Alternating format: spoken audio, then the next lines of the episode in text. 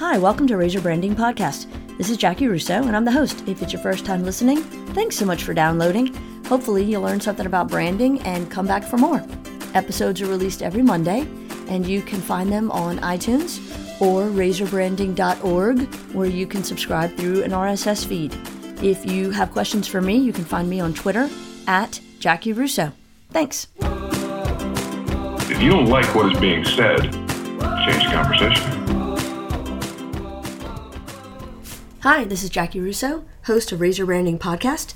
Thanks for downloading, subscribing, listening, tuning in, coming back every week. I really appreciate it. So, today we are going to talk about photos, how to use photos online to build your brand.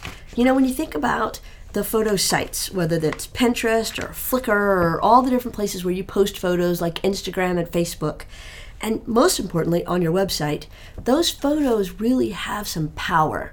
When you put in some search terms looking for things and you look at the top of the search field, you can click for images and it'll do your entire search based on images.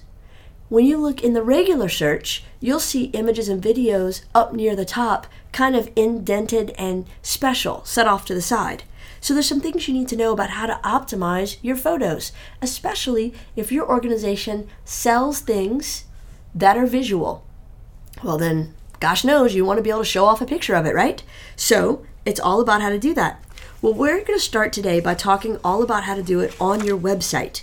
Because if you do it right on your website and then you share photos from your website to Facebook, from your website to Instagram, then it's a lot easier for you to make sure that people are drawn back to your website, which is the ultimate goal. You want the traffic to get to your site. So, the first thing you want to do on your website is you want to name your images in plain English. Now, automatically when you upload it, your computer is going to want to name it some sort of image number that came straight from the camera or the phone. That's not really what you want. So go ahead and change the name and call it what it is.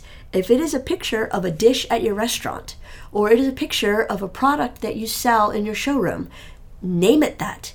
Name it the kind of thing that somebody would be looking for, not a model number or a part number, but an actual name that someone would use for search. And if you're not sure what the public calls the thing you make, find out because that's what you're going to want to call it in this picture.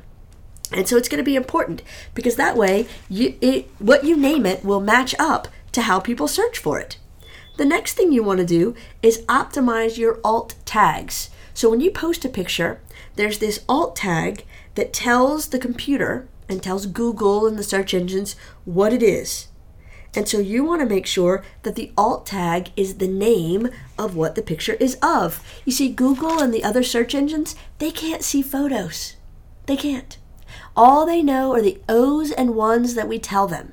So you want to use characters in your description to tell Google what it is a picture of. And it's a great way to use plain English in your alt tags so that people know exactly. Now, you don't want to go crazy with it. You don't want to try to put in all these keyword cheats and say, buy now, cheap, best price. They're on to you. The search engines don't like that kind of actions. So use the real words to describe it and don't try to turn it into a sales message. You also want to strategize the image dimensions and the product angles, how it looks. Are you shooting it well lit? Is it the right size for the space? Is it going to get stretched out? Is it going to get shrunk down? Are you not going to be able to see it? Make sure the image isn't too big because that will really slow the load time. And you don't want to take forever to load your website because people will just go away. So you want it to be the right size. So you want to reduce the size. That's the next thing. Reduce the size of the image so that it is clear, it's not grainy or fuzzy, but it is not big. You don't need to have some huge number of file DPI that's, you know, available to be printed in a movie on shown on some big movie screen. That's too big. It's not necessary. You're looking at it in a very small, I don't know, 2 by 2 3 by 3 space, so it doesn't need to be really big. You just want to make it easy. And if you don't have the tools, if you're not a graphic designer, you don't have Photoshop and all that, don't worry. The tools are provided on most websites and in your phone to do these things. Just look it up, Google it, and I'll give you some quick instructions uh, with some visuals of what it should look like, and you can go from there. You want to make sure you have the right file type in every situation. So there's so many different ways, right? There's PNG files and there's JPEG files. So know from your website, do you want a GIF? Do you want a JPEG? What do you want? Because you want to make sure they're all going to look right. See, GIFs are a little bit lower quality than JPEGs, so you don't want to go out there with something that isn't going to become, uh, that isn't going to be very high quality. PNGs are becoming more and more popular as an alternative, and so those may be the right ones to go with. You need to know for sure.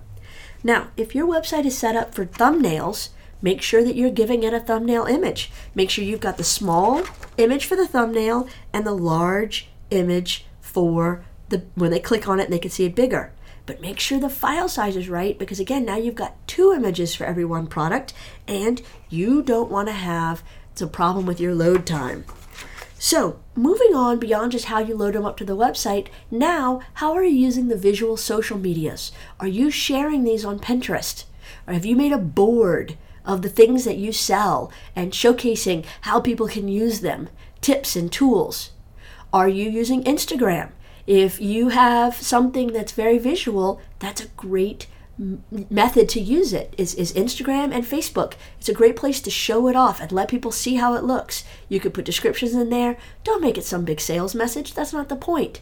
You want to share it in a way that engages people, that makes them interested and want to see more. If you have a restaurant, share the photo of the daily special.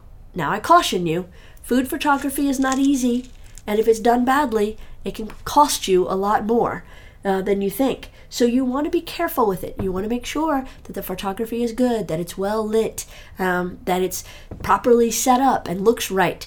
Make sure you're using all the tools in the right way because we have become a very visual culture due to social media. That's what people look at on Facebook all day are photos and videos. So don't waste that opportunity. If all of your status updates and all of your posts are just words with no visuals, it is entirely possible you're losing out on a great way to engage people. If you go and look at the amount of time that people spend in social media, on websites, uh, they are spending that time interacting with photos and videos. So make sure you take advantage of their natural inclination and give them something to look at. You want to not waste their attention though, so make sure you're using it right and make sure you're testing out the images and that they look good and that they properly sell the message the way you want it to. For gosh sake, please make sure everything is spelled correctly and that you use proper punctuation. Uh, those are killers. And so if you've got a good photo and you've got a good message, share it. It's engaging. People will like it. They'll respond to it. They'll share it. And that's what you're going for ultimately. So use the photos and enjoy your time online. Thanks so much for listening to Razor Branding. Uh, if you have any questions, you can always go to razorbranding.org or you can hit me on Twitter at Jaci Russo. See you next week. Thanks for listening to Razor Branding Podcast. I really hope you enjoyed it and got something from it, and that you'll come back next week. New episodes every Monday. If you've got questions or want to know more, you can go to razorbranding.org. You can also contact me on Twitter at Jaci Russo, J A C I R U S S O. If you haven't already, please subscribe. You can do it through the razorbranding.org website or you can subscribe through iTunes. Thanks so much.